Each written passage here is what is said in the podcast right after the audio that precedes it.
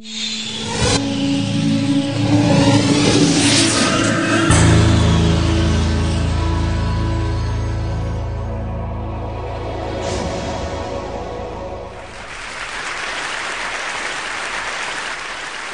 I was a student here in Oxford in the 1970s, the future of the world was bleak.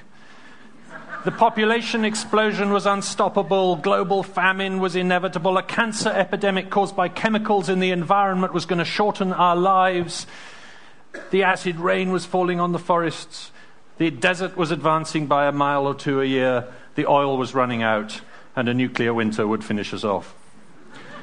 None of those things happened. And astonishingly, if you look at what actually happened, in my lifetime, the average per capita income of the average person on the planet, in real terms, adjusted for inflation, has trebled. Lifespan is up by 30% in my lifetime. Child mortality is down by two thirds. Per capita food production is up by a third. And all this at a time when the population has doubled.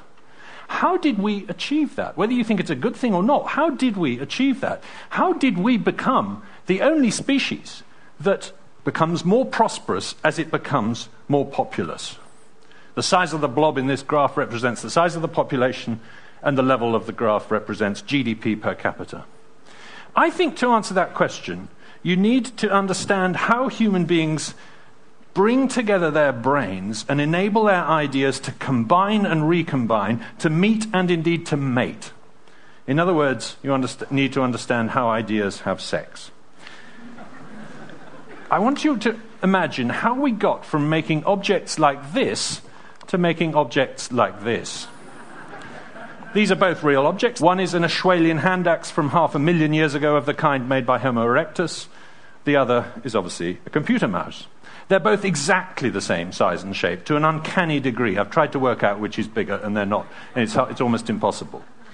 And that's because they're both designed to fit the human hand. They're both technologies. In the end, their similarity is not that interesting. It just tells you they were both designed to fit the human hand. The differences are what interest me, because the one on the left was made to a pretty unvarying design for about a million years, from one and a half million years ago to half a million years ago. Homo erectus made the same tool for 30,000 generations. Of course, there were a few changes, but tools changed slower than skeletons in those days. There was no progress, no innovation. It's an extraordinary phenomenon, but it's true, whereas the object on the right is obsolete after five years. And there's another difference too, which is the object on the left is made from one substance.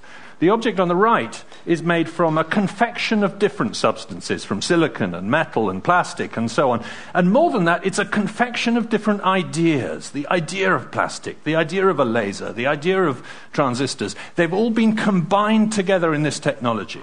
And it's this combination, this, this cumulative technology that intrigues me, because I think it's the secret to understanding what's happening in the world. My body's an accumulation of ideas too. The idea of skin cells, the idea of brain cells, the idea of liver cells, they've come together. How does evolution do cumulative combinatorial things? Well, it uses sexual reproduction. In an asexual species, if you get two different mutations in different creatures, a green one and a red one, then one has to be better than the other, one goes extinct for the other to survive. But if you have a sexual species, then it's possible for an individual to inherit both mutations from different lineages. So, what sex does is it enables the individual to draw upon the genetic innovations of the whole species. It's not confined to its own lineage. What's the process that's having the same effect in cultural evolution as sex is having in biological evolution? And I think the answer is exchange. The habit of exchanging one thing for another. It's a unique human feature. No other animal does it. You can teach them in the laboratory to do a little bit of exchange, and indeed there's reciprocity in other animals, but the exchange of one object for another never happens. As Adam Smith said, no man ever saw a dog make a fair exchange of a bone with another dog. You can have culture without exchange. You can have, as it were, asexual culture. Chimpanzees, killer whales, these kind of creatures, they have culture. They teach each other traditions, which are handed down from parent to offspring. This, in this case, chimpanzees teaching each other how to crack nuts with rocks. But the difference is that these cultures never expand, never grow, never accumulate, never become combinatorial. And the reason is because there is no sex, as it were. There is no uh, exchange of ideas. Chimpanzee troops have different cultures in different troops. There's no exchange of ideas between them. And why does exchange raise living standards? Well, the answer came from David Ricardo in 1817. And here's a Stone Age version of his story, although he told it in terms of trade between countries. Adam takes four hours to make a spear and three hours to make an axe. Oz takes one hour to make a spear and two hours to make an axe. So Oz is better at both spears and axes than Adam. He doesn't need Adam. He can make his own spears and axes. Well, no, because if you think about it, if Oz makes two spears and Adam makes two axes, and then they trade, then they will each have saved an hour of work. And the more they do this, the more true it's going to be. Because the more they do this, the better Adam is going to get at making axes, and the better Oz is going to get at making spears. So the gains from trade are only going to grow. And this is one of the beauties of exchange, is it actually creates the momentum for more specialization, which creates the momentum for more exchange and so on. Adam and Oz both saved an hour of time. That is prosperity, the saving of time in satisfying your needs ask yourself how long you would have to work to provide for yourself an hour of reading light this evening to read a book by. If you had to start from scratch, let's say you, you go out into the countryside, you find a sheep, you kill it, you get the fat out of it, you render it down, you make a candle, etc., etc. How long is it going to take you? Quite a long time. How long do you actually have to work to uh, earn an hour of reading light if you're on the average wage in Britain today? And the answer is about half a second. Back in 1950, you would have had to work for eight seconds on the average wage to acquire that much light. And that's seven and a half seconds of prosperity that you've gained since 1950, as it were, because that's seven and a half seconds in which you can do something else or you can acquire, acquire another good or service. And back in 1880, it would have been 15 minutes to earn that amount of light on the average wage. Back in 1800, you'd have had to work six hours to earn a candle that could burn for an hour. In other words, the average person on the average wage could not afford a candle in 1800. Go back to this image of the axe and the mouse and ask yourself who made them and for who. The stone axe was made by someone for himself. It was self sufficiency. We call that poverty these days. But the object on the right was made for me by other people. How many other people? Tens? Hundreds? Thousands? You know, I think it's probably millions because you've got to include the man who grew the coffee, which was brewed for the man who was on the oil rig, who was drilling for oil, which was going to be made into the plastic, etc. They were all working for me to make a mouse for me. And that's the, that's the way society works. That's what uh, we've achieved as a species. In the old days, if you were rich, you literally had people working for you. That's how you got to be rich. You employed them. Louis XIV had a lot of people working for him. They made his silly outfits like this, and they made his, they did his silly hairstyles or whatever.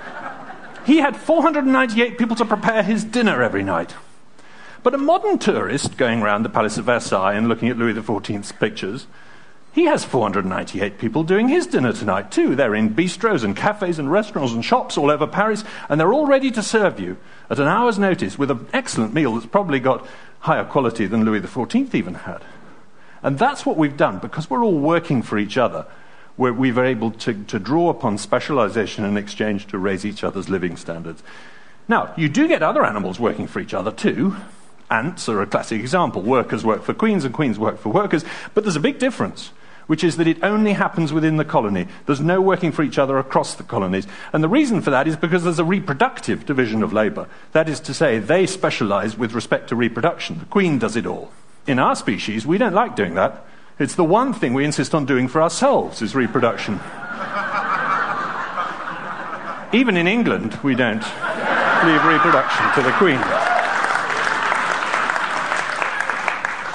So, when did this habit start, and how long has it been going on, and what does it mean? Well, I think probably the oldest version of this is probably the sexual division of labor, but I've got no evidence for that. It just looks like the first thing we did was work male for female and female for male.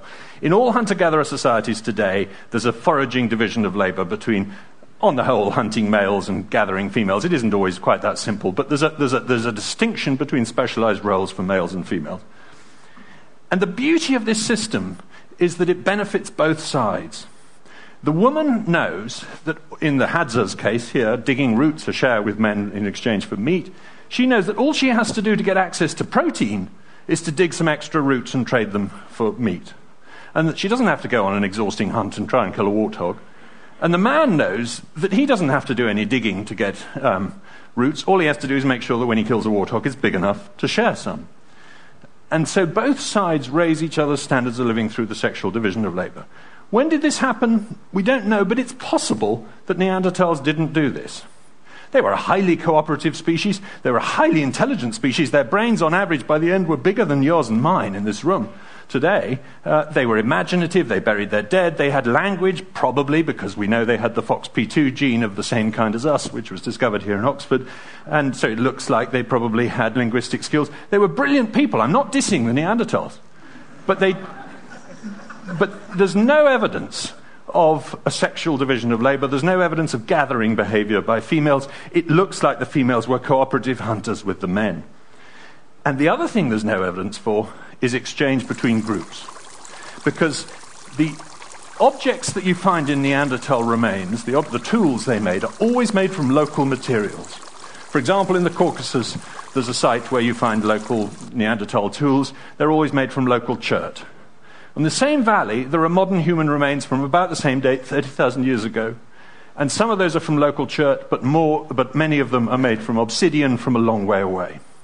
And when human beings began moving objects around like this, it was evidence that they were exchanging between groups. Trade is 10 times as old as farming.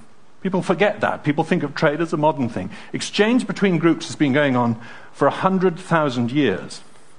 And this, the earliest evidence for it crops up somewhere between 80 and 20, 120,000 years ago in Africa when you see obsidian and jasper and other things moving long distances in Ethiopia you also see these seashells, as discovered by a team here in Oxford, moving 125 miles inland from the Mediterranean in Algeria.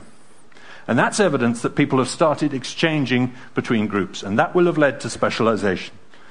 How do you know that long distance movement means trade rather than migration? Well, you look at modern hunter gatherers like Aboriginals who quarried stone axes at a place called Mount Isa, which was a quarry owned by the Kalkadoon tribe. They traded them with their neighbours for things like stingray barbs, and the consequence was that stone axes ended up over a large part of Australia. So, long distance movements of tools is a sign of trade, not migration. What happens when you cut people off from exchange, from, from the, the ability to exchange and specialize? And the answer is that not only do you slow down technological progress, you can actually throw it into reverse. An example is Tasmania. When the sea level rose and Tasmania became an island 10,000 years ago, the people on it not only experienced slower progress than, than people on the mainland, they actually experienced regress.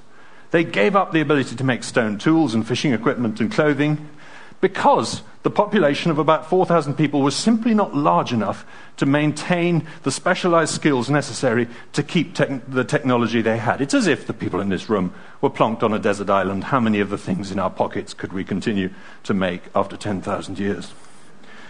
It didn't happen in Tierra del Fuego, similar island, similar people. The reason, because Tierra del Fuego is separated from South America by a much narrower strait, and there was trading contact across that strait throughout 10,000 years the Tasmanians were isolated. Go back to this image again and ask yourself not only who made it and for who, but who knew how to make it. In the case of the stone axe, the man who made it knew how to make it. But who knows how to make a computer mouse? Nobody. Literally nobody. There is nobody on the planet who knows how to make a computer mouse. I mean this quite seriously. The president of the computer mouse company doesn't know, he just knows how to make a, uh, run a company.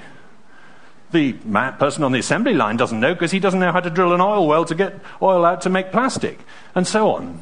We all know little bits, but none of us knows the whole. I am, of course, quoting from a famous essay by Leonard Read, the economist in the 1950s, called I Pencil, in which he wrote about how a pencil came to be made and how nobody knows even how to make a pencil.